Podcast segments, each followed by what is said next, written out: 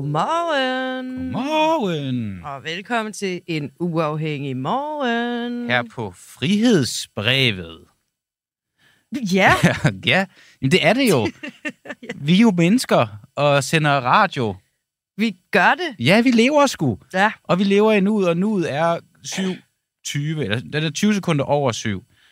Øh, og, og, det, det er den, og nu er den jo så øh, 26 over, over 7. Jeg ved ikke, hvor jeg vil hen med det. Maja, hvad skal vi lave i dag? Jamen, når nu du er så meget på tiden, så kan vi jo snakke om dagen i dag, som er for det første valentinsdag. Og tillykke med det. Tillykke. Øh, eller hvad man siger. Så er det i det, det er valentinsdagsdag desværre også jubilæum for skyderiet på Krudtønden. Det var otte på valentinsdag, det skete. Oh, ja. Og så er det øh, Christian Eriksens fødselsdag. Og hvor gammel bliver Christian Eriksen? Det ved jeg faktisk ikke. Gammel nok. gammel nok. Jeg har en idé om, han bliver 30. Men sidder du derude, kære lytter, og ved, hvor gammel Christian Eriksen han bliver, så skriv ind. Skulle vi skulle have sagt det på samme tid. Ja. Skriv, så skriv ind ind i kommentarsporet, hvis du ved noget andet. Men udover det, så skal vi snakke om øh, Mink-kommissionen. Vi skal øh, tale om, øh, hvad hedder det, EU. Og, øh, Flygtningestrømme. og så skal vi tale om gaslægget. Øh, Aarhus. Så vi skal, snakke, vi skal hele vejen rundt. Vi skal hele vejen rundt, og nu starter vi lige et sted. Fordi to Mink-kommissionen fejl af Rigspolitichef Torkild Fode. Da Mink-kommissionen offentliggjorde sin beretning i juni sidste år, blev det konkluderet, at Rigspolitichefen Torkild Fode bevidst vildledte befolkningen og brød med sandhedspligten og legalitetsprincippet. Det er noget skidt for en, for en, øh, for en rigspolitichef. Konkret blev der henvist til et pressemøde i november 2020, hvor Fode på trods af at være bevidst om manglende, manglende lovhjemmel til nedlægning af minkbestanden, øh, alligevel gav udtryk for, at der vil foregå en kraftig opskruning af tempoet for aflivningen af mink. Og øh, den kritik fik daværende justitsminister Mathias Tesfaye til at hjemsende Torkild Fode, men nu er han altså tilbage i tjeneste. Og det skyldes den tjenestlige undersøgelse, som nu er afsluttet, hvor afgørelsen er helt anderledes og i stedet frifinder ham. Vi har en minkkorrespondent her på en uafhængig morgen, og det er dig, Christian Hegård. Godmorgen. Godmorgen. Og så øh, er du også ved at lave en... Øh, er, er, du, er du stadig i gang med at lave din Ph.D.? Eller Ja, hvor- den, den tager tre år, så den, øh, den bliver ikke færdig lige forløbig. Nej, nej. Hvor langt er du med den? Øh, Jeg startede 1. september, så jeg er snart et halvt år igen. Okay, og der er meget endnu. Det var heller ikke det, det skulle handle om. Øh, ud fra alt det, jeg lige sagde her. Øh, Torgild Fod, han er tilbage i tjeneste, selvom Mink-rapporten havde en hæftig kritik af ham. Eller Mink-kommissionen. Vil det så sige, at Mink-kommissionen tog fejl? Det kan man ikke nødvendigvis sige. Det man i hvert fald kan sige, det er, at der er nu to steder, der har vurderet sagen øh, forskelligt. Øhm, Mhm. Og hvad der er årsagen til det, øh, det, det kan man øh, gisne om, men, men vi ved det helt præcist øh, ikke. Der kan være kommet nye ting frem, øh, der kan være kommet nye forklaringer, øh, men det, der står i hvert fald tilbage, det er, at øh, kommissionens vurdering er helt noget af rettet af det her tjenestlige forhør. All right. Altså man kan jo så sige, når, når der i første omgang blev udtalt så skarp en kritik af Rigspolitichefen, og Rigspolitichefen, det er trods alt et, et højt og vigtigt erhverv her i vores retssamfund, så kan man jo godt som dansker tænke, kan vi nu have tillid til ham? Så kommer der så en, en ny tjenestelig undersøgelse, der siger, at der er ikke noget her. Han er fin, og alt er i orden. Hvad burde veje tungest i forhold til øh, vurderingen af ham og vores opfattelse af ham? Ja, man skal huske på, et tjenestligt forhør, det er noget, der for eksempel bliver sat op, hvis det er, at man som myndighed øh, eksempelvis vurderer, at der kan komme en hårdere disciplinær straf på tale end øh, en lille bøde eller en advarsel. Så det er jo en retssikkerhedsmæssig garanti for en tjenestemand, øh, som man kommer igennem, hvis der kan komme en hård disciplinær øh, sanktion på tale. Og øh, de vurderer jo så helt anderledes end Mink-kommissionen. For at tage et eksempel, så øh, vurderede Mink-kommissionen, at det her pressemøde, hvor det blev udtalt, at alle mink skulle slås ned, at det var en, øh, en instruks, altså en slags ordre. Øh, det mener øh, det tjenestlige forhør så slet ikke, der var tale om. Hmm. Mink-kommissionen mener også, at Torkild Bode har begået tjenesteforseelse af grov karakter, sådan at det offentlige kunne drage ham til ansvar. Men det tjenestlige forhør mener slet ikke, der er begået en tjenesteforsøgelse og tjenesteforseelse overhovedet. Så det er nogle ret øh, vil sige, overordnede vurderinger, der er sket helt forskelligt. Hvad hedder det? Bare lige, du er jo i gang med at skrive den her PhD i Jura om undersøgelseskommissioner, så man må sige, du lige nu har en, en indsigt i det. Hvilken af de her øh, to undersøgelser tror du mest på? Og så mener jeg ikke, at man kan stille det op. Altså, jeg Nå. synes der ikke, ikke, at der er nogen tvivl om, at når de tjenestlige forhør ligesom er kommet frem til det, de er, er kommet med, så må man jo sige, at så er uh, Torgild Fode som udgangspunkt uh, frifundet. Men kan den ikke øhm, være forkert, fordi det tjenestlige forhør kommer jo frem til en, en noget anden afgørelse og, og noget anden udtalelse omkring afgørelsen, end Mink-kommissionen gjorde. Det vil jo så sige, at altså, de kan jo ikke begge to have ret. Der må være et eller andet, der må være en af dem, der er mere plausibel end den anden. Jamen, der, der må man tage udgangspunkt i, hvad er det, det tjenestlige forhør så har, har sagt. Fordi det er jo den retssikkerhed... Så det tjenestlige forhør vejer højere end Mink-kommissionen? Jamen, lad, lad mig komme med et eksempel. Altså, vi har jo lige haft en uh, sag med for eksempel Øh, uh, Morten Messersmith, der startede i, øh, i byretten. Der fik han så en straf øh, til at starte med. Så skulle den gå om af nogle årsager med inhabilitet øh, uh, osv. Og så har jo en, samme, den samme byret, godt nok ikke i, øh, i, i Lyngby, men på Frederiksberg, jo så kommet frem til et andet resultat. Øh, Det kan være, der er kommet nye oplysninger, det kan være, der er foretaget nye øh, vurderinger, Øh, men det, der i hvert fald står tilbage, er, at Morten Messerschmidt nu er frifundet. Og det samme gør sig gældende for Torkel Fod. Ja, der kom nye oplysninger i den sag. Umiddelbart så tænker jeg jo, at det er en anden del af vores retssamfund. Det er, det er en, en dømmende en dømmende lov. Det er byretten. Det her det er jo ikke, det er jo ikke byretten. Det, det er jo min kommissionsundersøgelse og så en tjenestelig undersøgelse. Du siger selv, og det har du jo ret i, at der i Morten Messersmiths sag kom nye oplysninger frem. Er der kommet nye oplysninger frem i sagen om Torkild Fode, som i højere grad frifinder ham fra hans tjenestlige forseelser? Det ved vi faktisk ikke, fordi det vi kan, vi kan finde det her tjenestlige forhør, det kan vi finde et uddrag af på Justitsministeriets hjemmeside. Øh, men der er kun 16 sider i det uddrag, og den samlede, den samlede undersøgelse fylder 130 sider. Øh, så vi har cirka 10 procent, kan man sige, af, er, af det grundlag. Er det godt for... Så hvad der helt præcist er, ja. er lagt vægt på, er lidt sværere at vurdere, men vi kan sige, at det vurderer anderledes. Er det godt for øh, vores sådan demokratiske retsfølelse, at vi ikke har mere indsigt end det? Jeg synes i hvert fald, det er godt, at man kan få sige, prøvet sin sag øh, igen, hvis det er, at man risikerer en, en alvorligere straf, en, en bøde eller en, øh, en advarsel, at man, siger, man har muligheden for at komme igennem et, øh, et tjenestligt forhør og nærmest få, få prøvet sin sag øh, en gang mere. Det, det er en god retssikkerhedsmæssig garanti. Ja, men nok for Torgild Fode. Ja, det er nok for Torgild Fode, men øh, den her sag indbefatter jo mange andre end ham. Det indbefatter først alle minkavlerne, så er han også vores rigspolitichef, så i den forbindelse indbefatter det jo også os alle sammen. Det er jo vores rigspolitichef. Det er fint, han har fået mulighed for at lade den gå om og så videre, men nu tænker jeg på retsfølelsen og sådan den demokratiske fornemmelse for den almene borger, at vi har så lidt indsigt i, hvad der skulle være kommet frem med nye oplysninger, så frem der er kommet nye oplysninger frem. Er det godt? Den, den demokratiske retsfølelse er jo også, at det er de rette, der bliver draget til ansvar. Og hvis det er det tjenestlige forhør, ikke mener, det er Lokal Fode, der skal drages til ansvar for det, der er sket, mm. jamen så er det klart, så er det ikke ham. Så kan der være en hel masse øh, andre, øh, man skal overveje, om skal drages til ansvar. Men det tjenestlige forhør har kun angået Torkel Fode, og det siger ikke noget om andre er mere eller mindre ansvarlige. Men man kan godt få indtrykket, når man læser det her tjenestlige forhør, at de ligger lidt mere vægt på, hvad fødevaremyndighederne skulle have gjort på deres ressortområde. Christian, godmorgen. Øhm, altså, øh, en af grundene til, at øh, hvad hedder det, øh, Torgild Fode bliver hjemsendt af Mathias Tesfaye, det er jo, at han på trods af at være bevidst om manglende jo, no, øh, lovhjemmel til nedlægning af minkbestanden, gav, gav udtryk for, at man ligesom skulle skrue tempoet op. Er der noget i det, øh, vi, øh, vi nu kan læse, som ligesom modbeviser det? Altså har man, spørgsmålet tror jeg i virkeligheden er, vurderer man det, at man øh, handler på trods af viden om manglende lovhjemmel anderledes i tjenestesforhøret?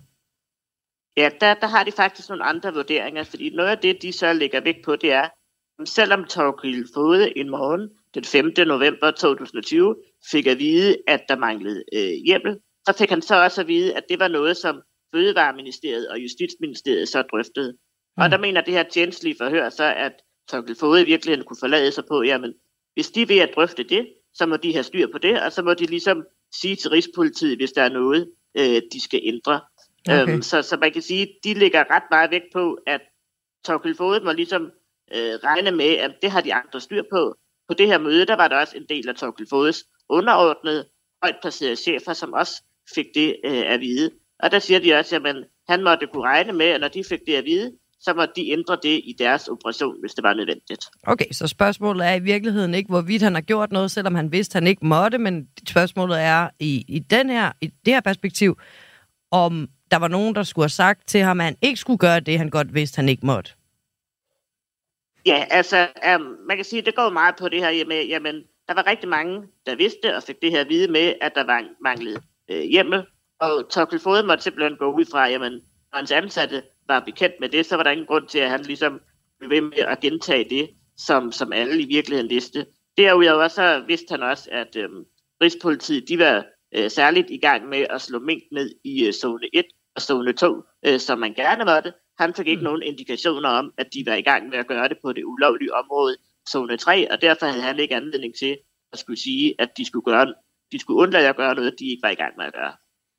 Alright, bare lige her til sidst. Det er egentlig mit første spørgsmål igen i forhold til, hvorvidt Mink-kommissionen tog fejl. Du siger, sådan kan man ikke helt sætte det op. Alligevel så tænker jeg, at den her tjenestlige undersøgelse, nu er det jo så den, der bliver den konkluderende undersøgelse, og Mink-kommissionens undersøgelse, den, den bliver så skubbet til side. Øh, Ja, jeg kan sgu alligevel ikke lade med at, at få mig selv til at spørge dig, om, om, den, om der i en eller anden grad er noget i Mink-kommissionens undersøgelse af Torgild Fode, der viser sig ikke at være rigtigt. Der er i hvert fald ingen tvivl om, at det her tjenestlige forhør, de hælder Mink-kommissionens vurderinger af Torgild Fode fuldstændig af rettet. Det gør mm. de på flere afgørende øh, momenter. Men hvad det betyder for andre embedsmænd, altså de andre vurderinger, nej, nej. om Mink-kommissionen i det hele taget har fejl, taget fejl, det kan vi ikke sige noget om. Alright. Christian øh, Hegård, du er i gang med at skrive en Ph.D. i Jura om undersøgelseskommissioner, så er du vores minkkorrespondent, og så er du også tidligere folketingsmedlem for Radikale Venstre. Øh, tak fordi du var med her til morgen, og god dag. Selv tak, og så kan jeg oplyse, Nå. at øh, Christian Eriksen fylder 31 år. Det har vi allerede oplyst. Men det, når, det nej, vi vidste ikke, at det var 31. Undskyld. Ja. Det er orden. Tak, Christian. 31 år. Det, det er med. Ha' det godt. Hej. Den besked fik vi faktisk også i chatten fra onkel Honningbjørn. Ja. Altså, at Christian Eriksen bliver 31. Kan Christian Hegård være onkel Honningbjørn? Det skulle vi have spurgt ham om. Men det er selvfølgelig, fordi Christian Hegård, han havde hørt, at vi nævnt Christian Eriksen. Præcis. For jeg synes, det var lidt, lidt vildt. At, jeg kan godt høre, du troede, han, han gættede det. Jeg, jeg troede bare, han sådan sluttede alle interviews af i dag med at fortælle journalisterne, at jeg, jeg tror faktisk, han har siddet og lyttet med. Ja. Nå, prøv, vi bliver lige i øh, spørgsmålet om, hvorvidt øh, min kommission tog fejl af Torgild Fod. Nu har vi hørt øh, en, en ekspert, kan man vel godt sige, take på det, men i går der snakkede vores reporter Tobias Brun også med Rasmus Jarlov fra mm. Konservativ. Han har om nogen vil jeg sige, været kritisk over for både regeringen og over for embedsværkets håndtering af, af minkskaldalen. Og derfor så er det da øh, interessant at høre, hvordan han forholder sig til frifindelsen af, af Torgild Fod.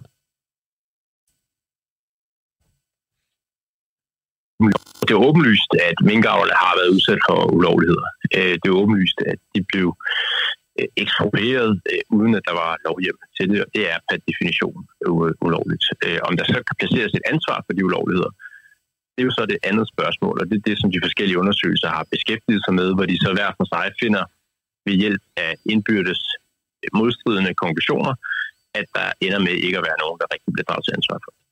Det er selvfølgelig ikke bare sådan, at der skal uddeles et ansvar tilfældigt, og det er ligegyldigt, hvem der får det. Øh, men jeg synes jo, at det er svært utilfredsstillende, at en stor gruppe danske borgere kan være udsat for ulovligheder af det her omfang, og at skatteyderne kan være udsat for, at øh, de står med en kæmpe stor regning på grund af, at staten har handlet ulovligt, uden at der er nogen af dem, der har ansvar for det, som ender med at øh, få nogle konsekvenser. Bortset fra, at Mogens Jensen ikke længere øh, er minister. Det er jo det eneste øh, konsekvens, der er blevet draget.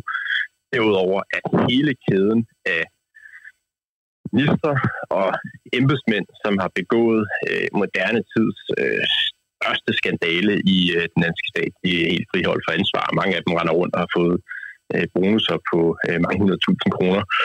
Øh, det er øh, som borger helt utroligt at overvære. Mm. Jeg, jeg må undre mig over, at, at der jo i øh, min kommissionen blev afdækket, at der var rigtig mange embedsmænd, som beskæftigede sig med øh, hjemmespørgsmålet, øh, og øh, dermed har vidst, at det ikke var lovligt, hvad der foregik, uden at der er nogen af dem, der til synligheden øh, har noget ansvar for det juridisk. Mm. I hvert fald den konklusion, som undersøgelserne når frem til. Øhm, det, det virker forkert, og jeg synes ikke, det kan være sådan, at der kan være så mange mennesker, der ved, at der foregår noget lovligt, uden at nogen af dem har et ansvar for at stoppe det. Ja. Men det siger du på den ene side, men på den anden side, så har du heller ikke på nogen måde lyst til at betvivle øh, den her konklusion fra, ja, fra forhørsledelsen, som jeg forstår det. Nå, men det er jo fordi, at ja, ja, så må vi jo konkludere, at juraen er indrettet forkert. Øh, der er jo ingen, der kan have øh, anden holdning, end at juraen skal overholdes, som den er, og at vi ikke laver øh, om på jura med tilbagevirkende kraft. Men vi må også så konkludere, at juraen til sydlandet er indrettet forkert, når så mange mennesker kan gå fri for ansvar, selvom rigtig mange af dem har vidst, at det var ulovligt, hvad der foregik, og alligevel øh, fortsat med deres handlinger. Så tror du egentlig sådan reelt set, at det er juren, den er gal med, eller tror du, at det er de mennesker, som har stået for dommen, øh, den er gal med? Ja, altså det, der er jo i hvert fald nogle af dem, der drager en forkert konklusion, fordi øh, der er to konklusioner, som øh, fuldstændig strider mod hinanden. Den ene, øh, den ene undersøgelse vurderer, at øh, Torbild Fode har fået en ordre. en anden undersøgelse konkluderer, at han ikke har fået en ordre. Og begge to kan jo ikke have ret, og derfor så er der jo blevet foretaget i hvert fald en forkert vurdering i en af de to undersøgelser. Lige præcis. Og så er det vel ikke jorden, den er gal med. Så er det vel faktisk de mennesker, der står for at udøve jorden, den er gal med. Er det ikke lidt det, du siger? Jo, altså det, det forekommer umiddelbart at være den logiske konklusion, at øh, der er nogen, der har lavet en forkert juridisk vurdering i en af de to øh, undersøgelser. Mm. I hvert fald, når man ser, at der er to modstridende konklusioner, og de begge to ikke kan være rigtige, så er det jo umiddelbart med forbehold for, at man har lov for at, at høre deres argumenter øh, over for, hvordan de mener eventuelt, at de begge to kan være rigtige, så forekommer det umiddelbart ulogisk Øh, at øh, de når frem til stik modsatrettede konklusioner, som begge to ender med at frikende de mennesker, som de konkret vurderer i hverdagsundersøgelse. Du mener, at rigtig mange af de her embedsmænd har et ansvar i den her sag. Hvis nu du sad i regeringen øh, og skulle arbejde sammen med Barbara Bertelsen, vil, vil du så kunne det? Nej, jeg synes ikke, at man kan fortsætte, når man har haft øh, ansvaret for øh, nyere tids øh, største juridiske overgreb begået af den danske stat. Det må være en af de fornemmeste pligter som embedsmænd at forhindre, at staten begår ulovlighed over for borgerne. Og når man ikke har formået det, jamen så synes jeg jo ikke, at man har løftet sin opgave øh, særligt godt. Og derfor synes jeg jo ikke, at det kan være rigtigt, at alle de her mennesker fortsætter. Øh, mange af dem render rundt med øh, kæmpe store øh, bonusser oven i deres i forvejen enormt høje løn, og det har lige præcis ingen øh, konsekvenser for dem overhovedet. Og det synes jeg altså er øh, forkert, og hvis der er mig, der sidder spidsen for den danske stat, jamen, så vil de ikke få lov til at fortsætte. Ja, og det er altså noget, der kan få øh, vores lyttere op af... Øh eller hen på tastaturet. Øh, bare lige nu her, der skriver Susanne Kellerup, øh, de vil gerne have magten og lønnen, men ansvaret frelægger de sig. Og så skriver Erik Mortensen, godt vi øh, ikke har hverken korruption eller nepotisme i Danmark. Jeg tror, mm. ironi kan forekomme her. Øh, det må Lennart folk godt skrive. Lindahl Sørensen skriver, retssamfundet er ikke eksisterende for eliten. Og øh, bliv endelig ved med at melde ind. Øh, ja. Vi interesserer os jo også for, hvordan den ene og den anden og den tredje kan få et nyt topjob øh, sådan efter en så alvorlig sag. Øh, altså, jeg ved ikke, hvis vi øh, virkelig, virkelig, virkelig gjorde noget, vi ikke måtte her i radioen, og godt vidste, øh, og så blev fyret, om vi så kunne komme ind og være værd igen et halvt års tid efter. Nej, fordi selv hvis man så finder ud af, at den var måske ikke så slem alligevel, så vil der jo, altså, det er jo blevet meldt ud, at vi har lavet noget forsætteligt og handlet i strid med, med reglerne. Det vil være svært at have troværdighed til os to, der så sidder her. Ja et halvt år efter. Til gengæld så er der jo flere journalister, der har gjort noget, de ikke måtte, der har kommet tilbage. Åh oh, ja, åh oh, ja. Det har vi øh, mange eksempler på. Nå, har EU's migrationspolitik spillet falit? EU-lande som Italien og Østrig ønsker ifølge DR stærkere grænsekontrol, fordi antallet af asylansøgere sidste år steg med omkring 40 procent, altså en stigning på 40 procent.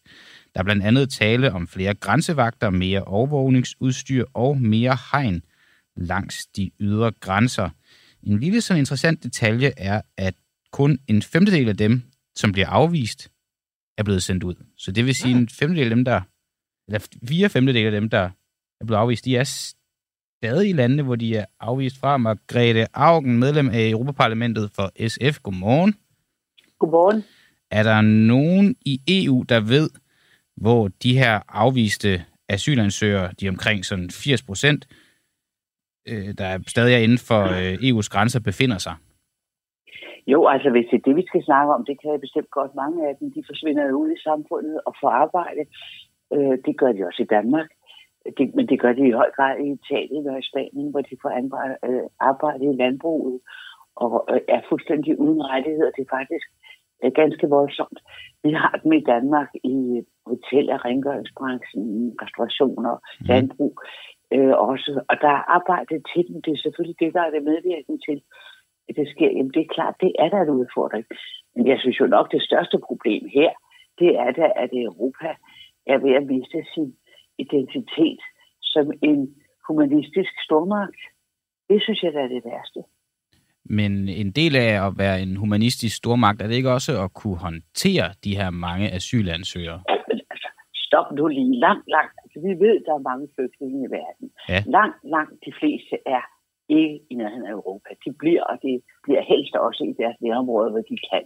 De tre millioner, der blev hjemløse under de store oversvømmelser i Pakistan, mm. er jo ikke kommet til Europa. Der er heller ikke, der er heller ikke altså, de, de er stadigvæk fortvivlende hjemløse. Men altså, hvis vi lige citerer, det vil jeg meget gerne.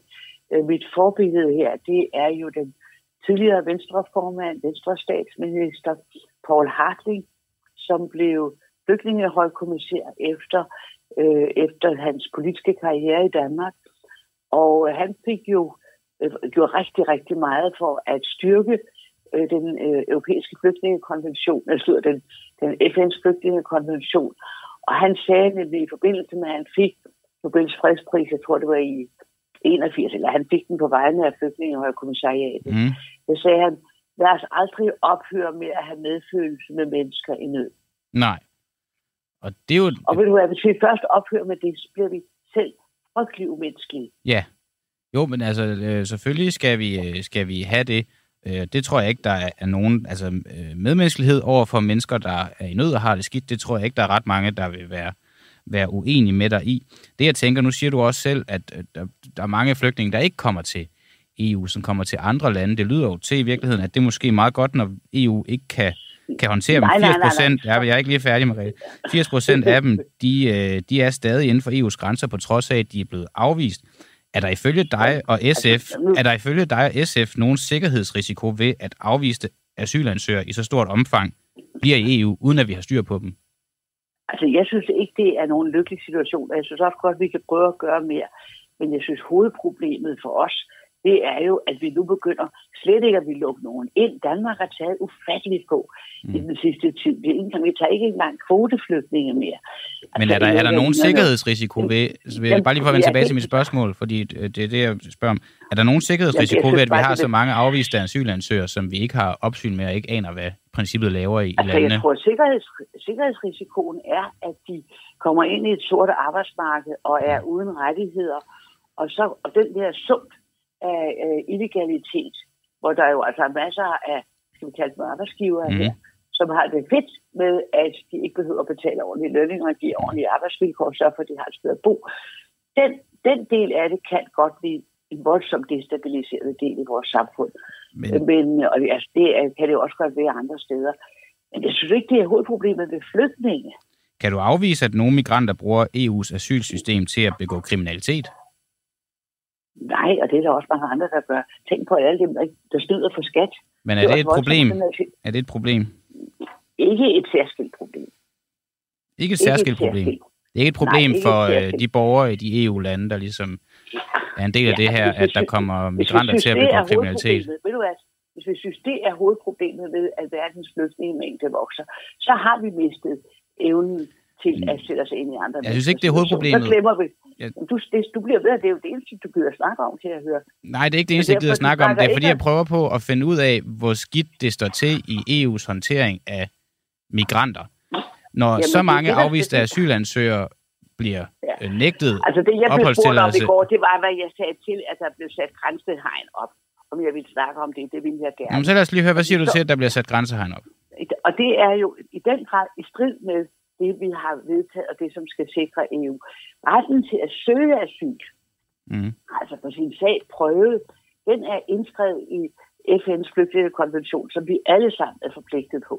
Og derfor er det at skubbe folk tilbage i vandet, det er ulovligt, og at man nu vil håndtere sagerne på den måde, selvom vi alle sammen godt ved, og det siger jeg alle sammen godt ved, mm. at der med sikkerhed kommer flere flygtninge, altså mennesker, der ikke kan leve der, hvor de lever. Vi har ikke set klimaflygtninge endnu.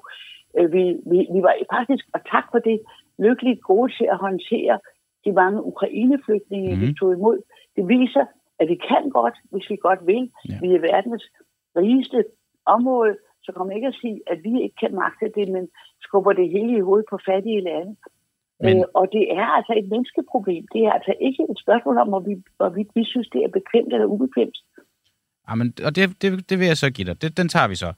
Øh, du siger, der skal ikke hegn op. Øh, du siger Nej, så også, at det, det, det, er også et problem, det er også et problem for alle de migranter, der kommer hertil, at de arbejder under dårlige forhold, fordi at de ikke er registreret som bosiddende i landet, og det hele er sort arbejde osv. osv. Er det, er det, er det, er det, er nej, okay, men for, for nogle af dem her, for nogle af dem her, for nogle af dem her, og det er en del af altså, problemet. Og det er, jamen, jeg, jeg har ikke engang stillet mit spørgsmål nu, Margrethe. Jeg har ikke engang nået til mit spørgsmål.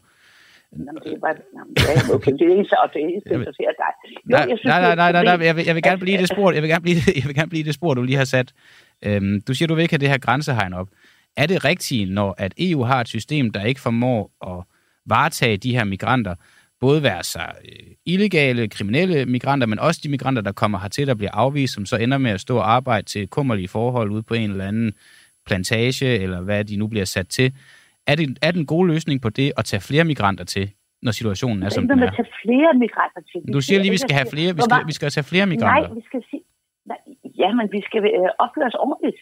Jamen, du, og, og i det der siger du også, at vi skal tage flere migranter til, men at, altså opføre ja, os ordentligt. Får, ja, men så skal vi have et system i Europa, der faktisk begynder at fungere, mm. hvor vi er solidariske med hinanden i asylbehandling. Det lovede vi faktisk tidligere at være i, i, tilbage i 2015, at støtte og hjælpe de lande, der fik øh, de fleste asylansøgere, det er Italien og Grækenland, det er mm. Spanien, og at derefter selvfølgelig var meget bedre til at fordele dem solidarisk, og det er den manglende solidaritet i Europa, ja. som er et af de virkelig tunge problemer. Alright. Og det løser man jo ikke ved at sige, nu sparker vi de stakkels mennesker i havet, øh, fordi vi, vi kan ikke finde ud af at, at være solidariske med hinanden. Øh, og det, altså bare tænk på sådan en forfærdelig løsning, som Danmark kommer at foreslå. Mm. De kaldte den humanistisk, men det var jo sådan, at der var jo ikke tale om, at der i Rwanda, at flygtningene kunne komme direkte til øh, Rwanda, til Kigali og søge asyl. Nej, de skulle til Danmark først.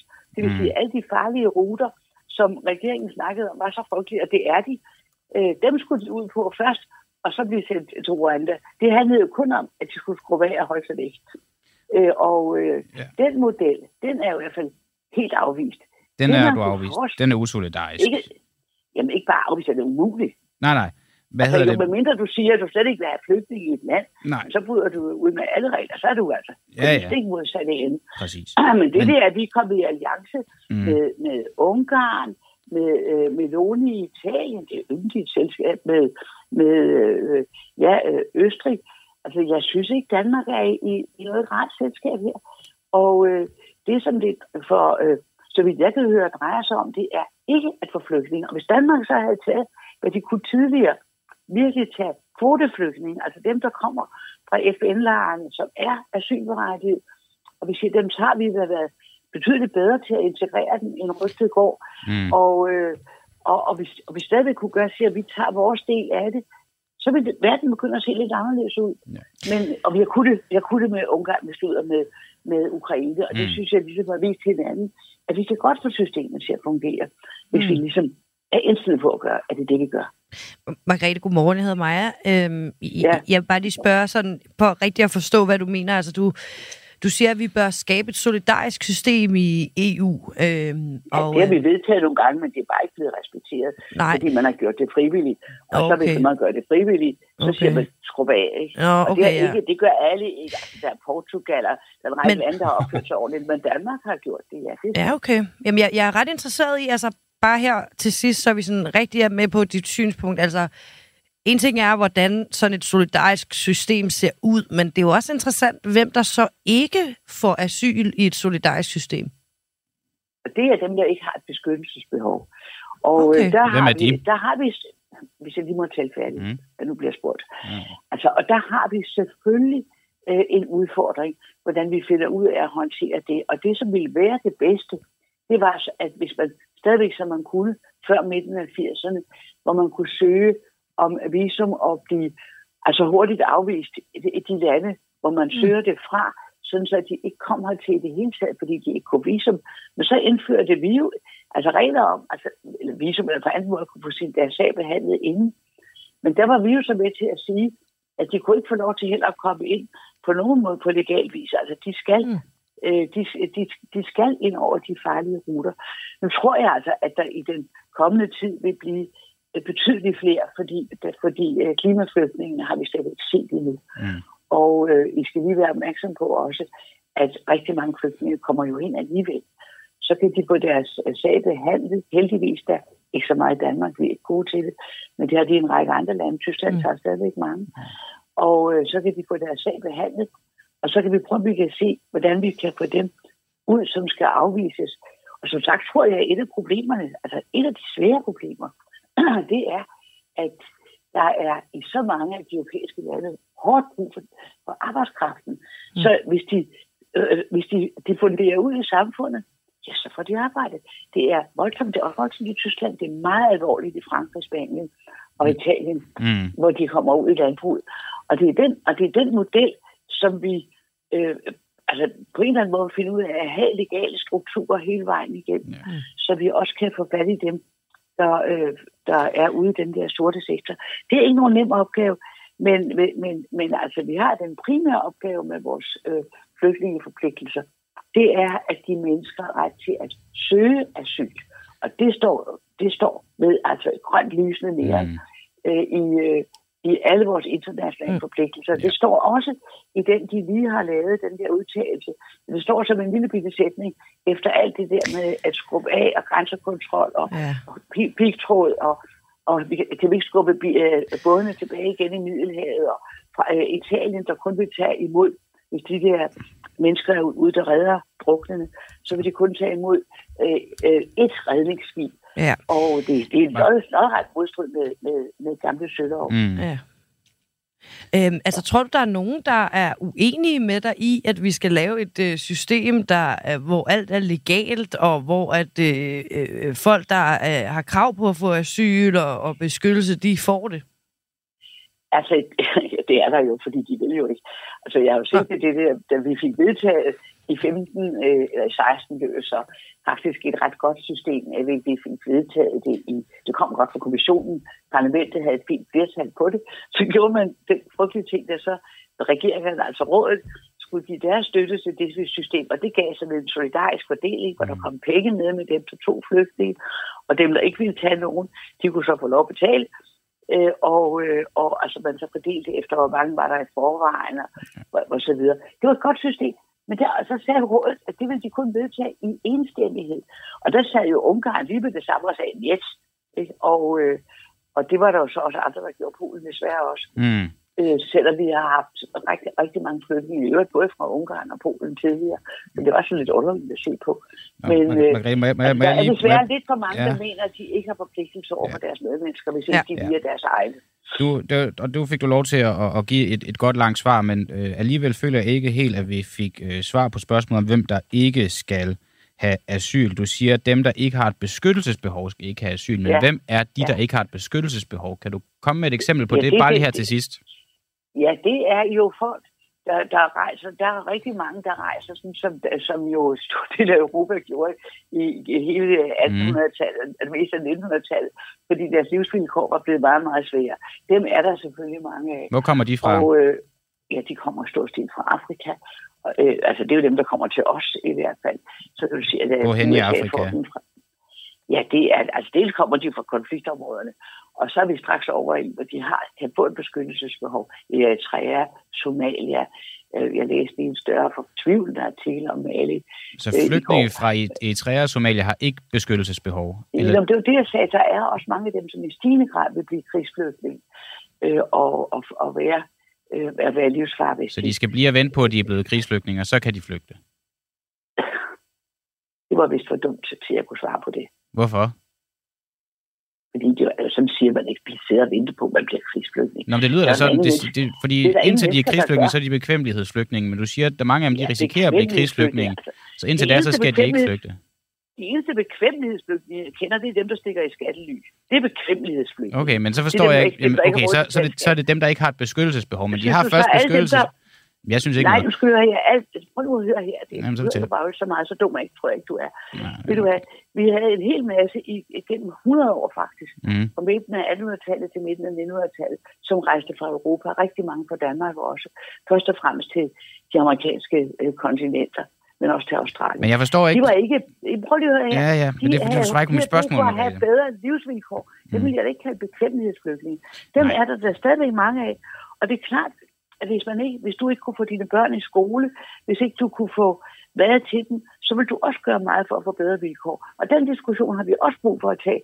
Hvordan hjælper vi der? Det gør vi bedst med ulandsbistand, og en målrettet Danmark var i gamle dage en stormagt for ulandsbistand. Det er vi ikke mere.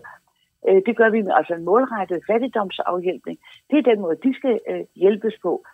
Og, øh, og det er dem, der ikke har ret til asyl. Men det betyder ikke, at de ikke har ret til at få et liv, som vi hjælper dem med. Men, men dem, der er krigsflygtninge, og det har vi jo så set fra Somalia. Så hvis, hvis man flygter fra Somalia eller Eritrea lige nu, så, man, så har man ikke beskyttelsesbehov. Så bør man ikke få asyl i EU. Nå, så prøver jeg en gang til. Nej, men jamen, kan du, kan du ikke svare ja eller nej, Margrethe? For det kan også være det derfor, jeg ikke forstår det, fordi at det bliver sådan nogle lange formuleringer. Du spurgte, hvor de kom fra i Afrika, og der kommer ja. de... Og der svarer jeg måske lidt uklart, for så nævnte jeg faktisk konfliktområder, og det, og, og det er nogen, der faktisk får der får asyl.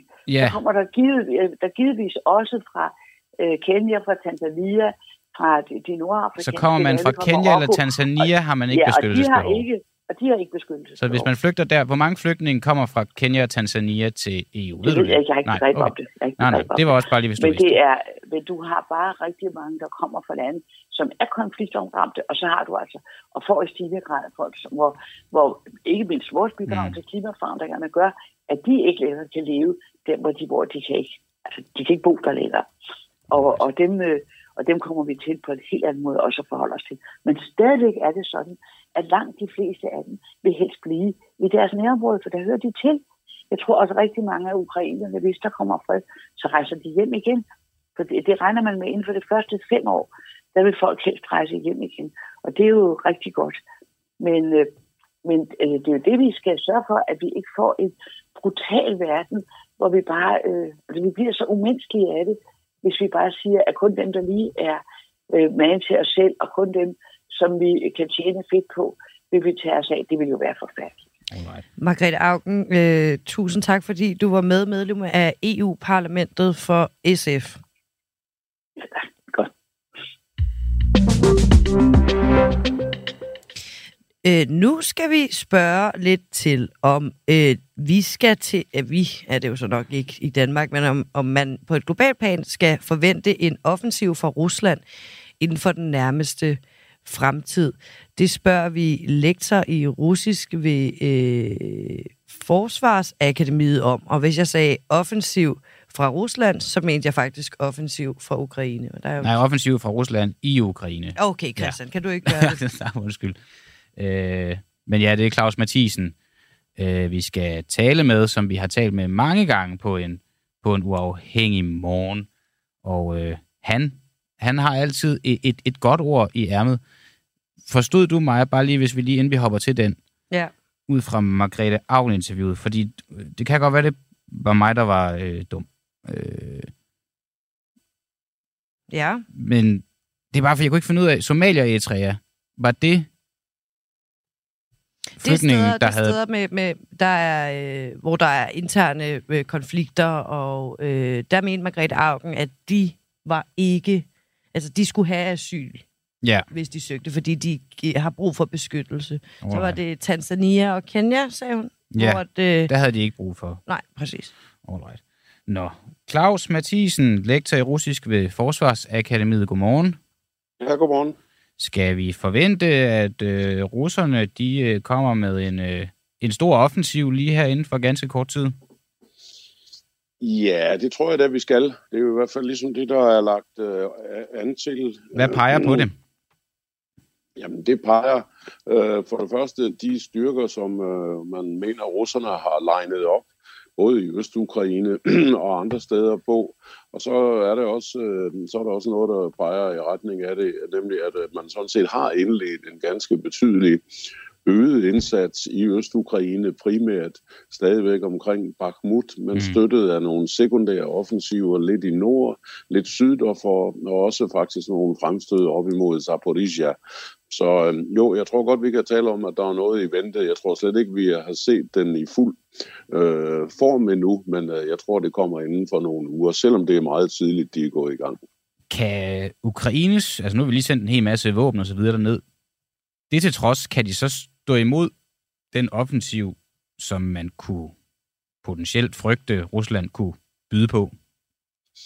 Ja, det må tiden jo vise, men man kan jo i hvert fald starte med at konstatere, at russernes første forsøg på at igangsætte det her, de har ikke været særlig vellykket. Hmm. Øh, Nu har man slået som Bakhmut siden august måned, uden rigtig at kunne få has på den, selvom øh, det ser ud til, at russerne har gjort øh, nogle fremskridt deromkring.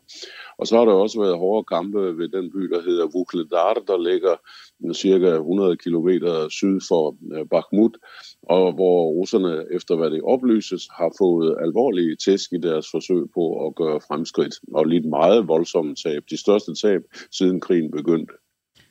Ud fra det så, øh, det næste spørgsmål, jeg havde, det kan måske øh, være underordnet, men alligevel, hvis vi skal stille Ukraine så godt som muligt i forhold til en offensiv for Rusland, uanset hvor gode de så er til at udføre den eller ej, bør vi så sende øh, flere våben dernede?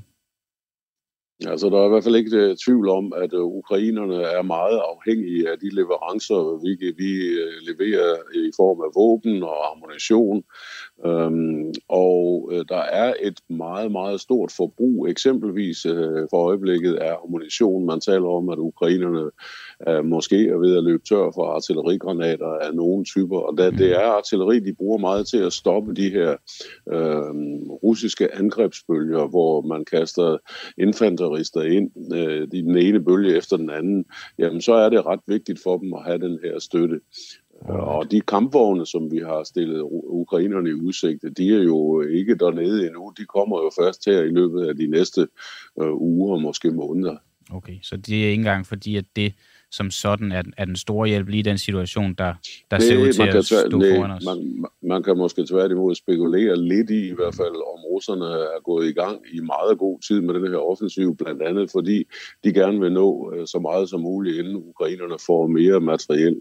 Alright. Øh, Jeg tror altså også, det spiller ind, at der er et meget betydeligt politisk pres nu fra Kremls side for at præstere nogle resultater, levere nogle resultater i Øst-Ukraine, som jo stadigvæk ikke er mm, befriet, skråstreget besat af Rusland, som man startede krigen med at sige, man ville tilbage 24. februar sidste år. Alright. Claus Mathisen, lektor i russisk ved Forsvarsakademiet. Tak for din øh, hurtige kommentar her, og så må du have en god dag. Jeg takker lige måde. Nu kan vi jo spørge os selv, om Danmark skylder den formodede pirat Lucky asyl og en benprotese. Det her det er en sag, som jeg personligt synes er super, super duper interessant. Det handler om den 40-årige benamputerede formodede pirat fra Nigeria, der sidste år øh, blev øh, retsforfulgt efter en ildkamp med soldater fra frigatten Esben Snare jeg ved ikke, vi kan, kan huske det, det var jo et kæmpe stort drama, hvor nogen blev kidnappet, nogen døde, og, og Lucky så altså kom med til Danmark. Da han var 39, og han så blevet 40 i, hmm. øh, i Danmark. Nå, Han men han, øh, ja, han har fødselsdag. Og nu har han så søgt asyl i Danmark, efter at i øvrigt at have krævet en benprotese som øh, en form for kompensation for, at han mistede sit ben. Det skriver Danmarks Radio, altså det her med asylen. Og det får Dansk Folkepartis retsordfører Peter Kofod til at øh, øh, simpelthen blive tosset. Han skriver, øh, man lader bare danskerne punge ud, og nu kommer man til at hænge på en etbenet pirat i al fremtid. Det kan vi rende og betale til, og i øvrigt finde os i. Det siger han til Danmarks Radio. Hmm, meget interessant allerede her. Men nu bliver det mere spændende, fordi vores journalist Sofie Fryg her, hun ringede selvfølgelig til ham for at høre, øh, hvad han egentlig synes alternativet burde være, når nu det er de danske frømænd, der har skudt hans ben af. Mm. Godt spørgsmål. Peter Kofod, han mener, at øh, det var en fejl, at øh, frømandskorpset overhovedet var sendt til farvandet ude for Nigeria for at bekæmpe pirater. Øh, men som du kan høre i interviewet, så svarer han ikke helt klar på, hvilke pri- pri- piratmissioner, som man kalder det, øh, det så giver mening for Danmark at deltage i. Hun starter med at spørge Sofie, øh, om den danske stat har en forpligtelse over for dem, man har gjort for fortræde, som for eksempel dem, man har skudt benet af, selvom der er tale om en, der måske er pirat. Øh, jeg kan godt forstå, at han søger asyl, fordi øh, de fleste vil nok have gjort det samme. Fordi man kan nok godt forestille sig, at det er bedre at være i Danmark, end det er at være i hans, øh, hans hjemland.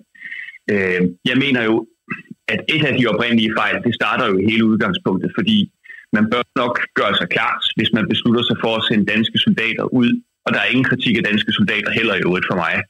Men når man beslutter sig for at sende danske soldater ud, så bør man gøre sig klart og have en afvejning af, hvad vil, hvad vil risikoen være for, at de slår folk ihjel? At de kommer til at tage fanger? Hvordan retsforfølger vi dem? Hvordan, afs, hvordan kan de komme til at afzone straf, hvis det er det, der skal til? Det har man så ikke gjort tilstrækkeligt i, i det her omfang. Og så står man så med et problem. Øh, jeg mener ikke, at det kan være den danske stats ansvar at brødføde øh, ham her for tid og evighed.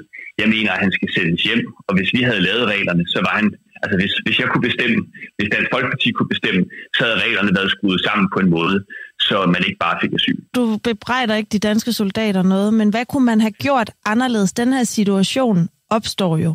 Det, det sker, det kan vi ikke lave om på. Så hvad kunne vi have gjort anderledes for ikke at ende i den situation, som I er så kritiske over for nu?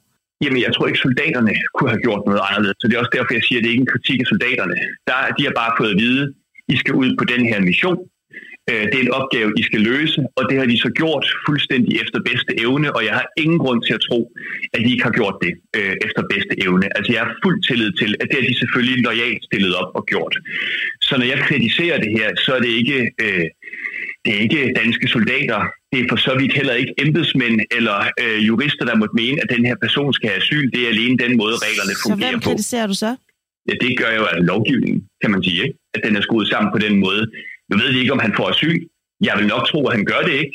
Øh, og, der, og der vil jeg kritisere lovgivning. Ja, absolut. Det er jo derfor, jeg er blevet politiker. Det er, fordi jeg er gået ind og gerne vil være med til at lave regler om, som jeg synes er uretfærdige for Danmark. At vi har øh, Loki siddende, øh, som har fået amputeret sit ben, er jo udfaldet af en international mission, som du så i dag ikke synes, vi egentlig skulle have taget del i. Hvilke missioner skal Danmark fremover afholde sig fra at, at tage del i? Øh, ja, vi, vi, vi ser på det på den måde, at for det første, så skal vi have bygget territor- territorial øh, forsvar op igen, og det vil kræve noget tid og ressourcer. Og så har vi nogle forpligtelser, som vi har i, i NATO, øh, og som jeg synes, vi har særligt i, øh, i Europa og i vores nærområde, og her gælder så også Nordatlanten, fordi det er en del af rigsfællesskabet, og Danmark har en stemme ved det bord. Så jeg kan da ikke sige, at der på et eller andet tidspunkt ikke vil være noget, hvor vi siger, den her mission ude i verden kan være meget vigtig for danske interesser. Så her er der en, her er der en overvejende god grund til at tage med. Altså det, jeg udelukker ikke, at der på et eller andet tidspunkt, at du kan finde på et eksempel, hvor man siger, her vil der være så stærk en grund, at det skal vi gøre. Jeg siger bare, at nogle af de der sådan ret ideologiske krige, som ligger tilbage i tid, og også nogle missioner, hvor Danmark måske bare har taget med, fordi det gjorde man, at det, det kommer vi til at skrue ned for at være imod. Men vil du kalde, øh, Peter Kofod, vil du kalde beskyttelsen af internationale farvande mod piratangreb fra pirater, som for eksempel Lucky, for en ideologisk krig? Øh, jeg synes godt, du kan stille spørgsmålstegn ved, om det overhovedet er Danmarks ansvar øh, som den ene ting. Den anden ting, det er, hvis Danmark så siger, jamen det er så noget, hvor øh, flertallet af danske politikere siger, at det her det er så noget, der er så vigtigt, at det skal vi gøre, så er vi nødt til at planlægge det noget bedre. Så øh, jeg har faktisk et spørgsmål stående her, hvor der står, hvad vil DF gøre næste gang, der er problemer med pirater i international farvand? Og der er dit svar øh, ingenting. Det kommer så lige an på, hvor det er hen. Ikke? Altså, hvis det var Østersøen, så havde vi nok løst det. Øh, sagt med glimt i det er jo godt klar over, at det ikke er sådan, det er. Så tror jeg, at jeg vil gå meget langt for i hvert fald at sikre mig, at vi ikke sender vores øh, søværn afsted. Og hvis det overhovedet kommer på tale at sende vores søværn afsted, så skal det være under på nogle helt andre præmisser. Altså, så skal det ikke være så skal det ikke være en situation, hvor man er nødt til at hive folk med hjem til Danmark. Bare lige her til sidst. Har I gjort noget hos Dansk Folkeparti for ligesom at presse på, øh, for at han kunne få en protese? Det er jo hans ben, der er rådet. Han har siddet og ventet på at få en protese. Har I, har I gjort noget for at få den sag til at gå hurtigere? Ja, jeg har spurgt Peter Hummelgaard om den her øh, benprotese. Og øh, jeg synes jo for så vidt ikke, at jeg synes ikke, man skal smide en benprotese efter ham og sige, værsgo, her har du en benprotese. Jeg mener jo egentlig, at han har været dyr nok i forvejen, forstå mig ret. Så nej, jeg mener ikke, at Danmark på den måde har forpligtelser i den sammenhæng. Du mener ikke, der er nogen forpligtelser, altså at staten Danmark har en forpligtelse over for den mand, som vi skyder et ben af? Nej, jeg, jeg mener ikke, at staten Danmark har nogen forpligtelse over for en mand, der bringer danske soldater i fare. Nej, det gør jeg ikke. Skulle de så i virkeligheden have efterladt ham øh, blødende på den gummibåd, de jo så reddet ham i land fra? Nej, det kan man ikke, fordi når man er stillet over for et andet menneske, der har akut nød, så kan, du ikke, så kan du ikke efterlade det på din vej, hvis man har ressourcerne til at tage det videre. Så nej, det kan man ikke. Men så er jeg ikke helt sikker på, at jeg faktisk forstår, hvordan øh, situation set med Dansk Folkepartis øjne skulle have været håndteret anderledes øh, på en måde, så vi ikke var endt i den situation, som vi står i i dag, hvor piraten Lucky søger om dansk asyl efter at være blevet såret af danske soldater, og som du og Dansk Folkeparti er meget kritiske imod. Hvis ikke soldaterne kunne have handlet anderledes, hvis ikke staten kunne have handlet anderledes, hvad kunne, have så, hvad kunne så have været gjort anderledes? Vi skulle aldrig have været afsted. Hvis man skulle have været afsted, så skulle man have haft en situation, hvor man kunne have altså hvor, hvor der var nogen, der ville tage sig af dem, eller han kom til sit hjemland og så videre og fik behandling der. Og nu vil jeg så sige, at nu skal han ikke have asyl. Øh, det, jeg synes ikke, han skal være i Danmark, og jeg synes ikke, de skal smide bekostelige benproteser efter ham. Jeg synes, han skal sendes hjem til sit eget land. Med kun et ben? Ja. Peter Kofod, tak fordi jeg måtte øh, ringe til dig her i starten af vinterferien. Tak fordi du havde tid. Tak fordi at uh, du havde tid. Vi skal ikke sende bekostelige benproteser afsted til Gud og hver mand, siger altså Peter Kofod. Vi har lige fået et par lytterkommentarer, inden vi går videre. Susanne Kellerup, der er meget aktiv her til morgen, Susanne. Det er dejligt. Hun skriver, det eneste, vi skylder ham, er en enkelt billet hjem, og kan gå, det kan kun gå for langsomt. Han skulle aldrig være hentet hertil. Der lægger hun sig lidt på tværs med Peter Kofod, en lille smule i hvert fald. Øh, det er vores egen skyld, skriver Mark øh, Mark Ames. Ames. Vi gik i ildkamp uden at have en plan for, hvad der skulle ske, hvis vi så folk til fange bagefter. Jamen, øh, dejligt at høre fra jer. Fortsæt endelig i kommentarsporet. Det er så dejligt at vide, at vi ikke sidder her alene. Så går vi videre til et spørgsmål til en journalist på Information, Niels Ivar Larsen. Godmorgen. Ja, godmorgen. Du øh, er journalist på Information, der øh, hvis ja. nok her til morgen er udkommet med en historie om den Pulitzer-vindende, men dog virkelig, virkelig kontroversielle Seymour Hersh artikel om Nord Stream. Ja, det er rigtigt. Eller ja, det er måske ikke så meget en uh, historie om, om ham som person, men det er en historie om hans øh, store historie her fra for nylig, som gav meget stor genlyd i sidste uge. Den handlede nemlig om, at øh, han mente at kunne påvise, at det var USA, der stod bag de her øh, sabotageaktioner mm. øh, sidste år imod øh, de her olierødledninger fra Rusland til Tyskland, mm. Nord Stream 1 og Nord Stream 2. Og øh, vores historie, øh, den påviser så øh, ganske enkelt, hvorfor det ikke kan være tilfældet. Og hvorfor kan det så ikke være tilfældet?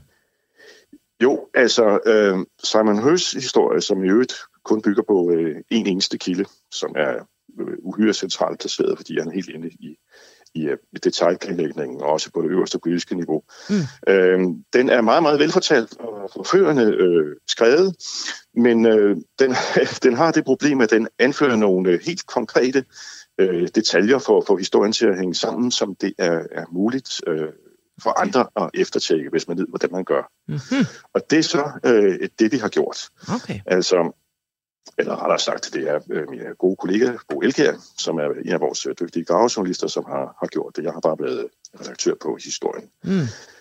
Og altså, øh, det som han finder frem til, min kollega Bo Elkjær, det, det er jo, øh, han eftertjekker den her påstand om, at øh, sprængstoffet på de røde det blev placeret øh, fra dykkere fra tre norske minestrygere.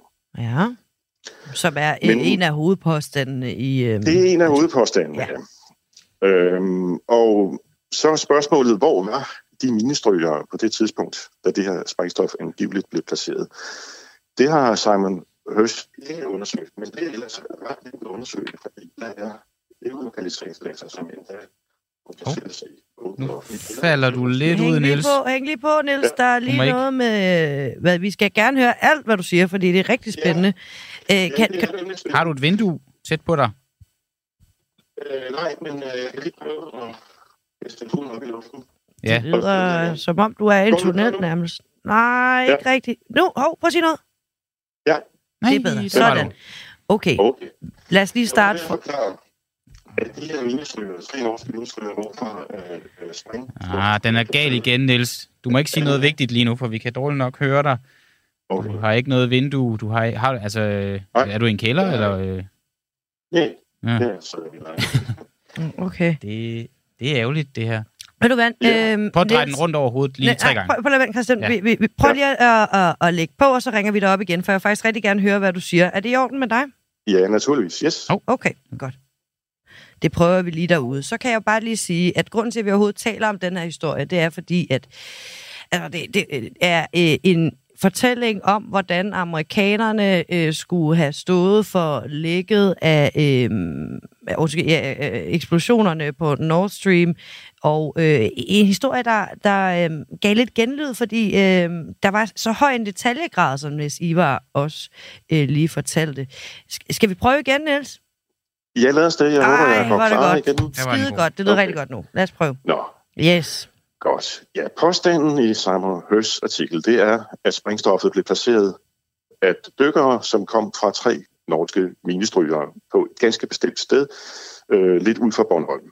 Mm. Men det, som vi så har fundet ud af meget enkelt, det er ved at tjekke øh, Søfartsstyrelsens geolokaliseringsdata, hvor mm. befandt de her minestryger sig, og de befandt sig overhovedet ikke i nærheden af området. Mm-hmm.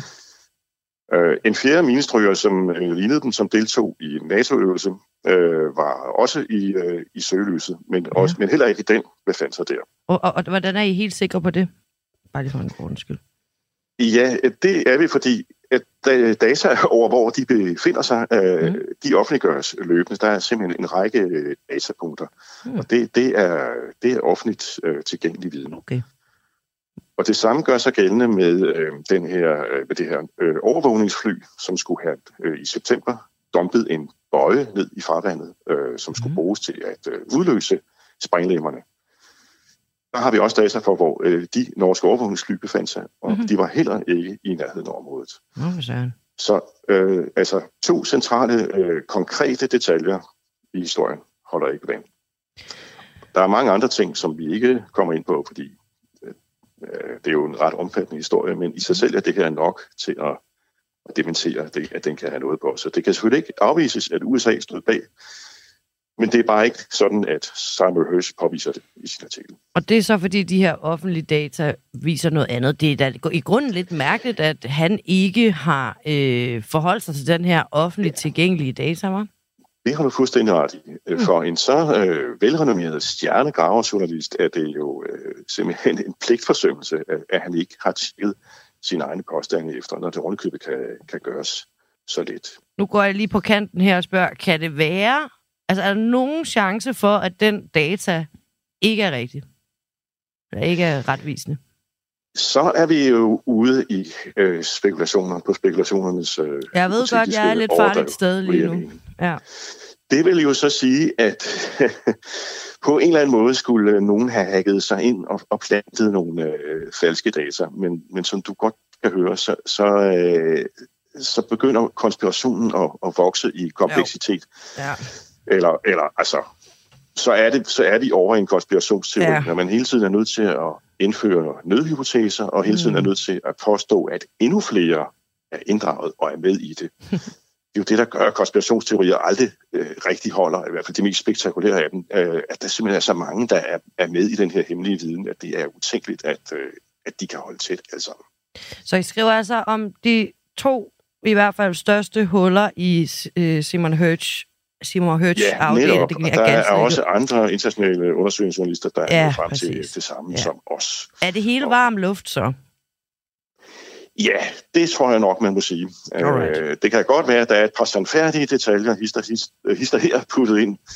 Øh, men, men alt det centrale, som, øh, som hovedhistorien hænger på, det, det er altså, det holder ikke.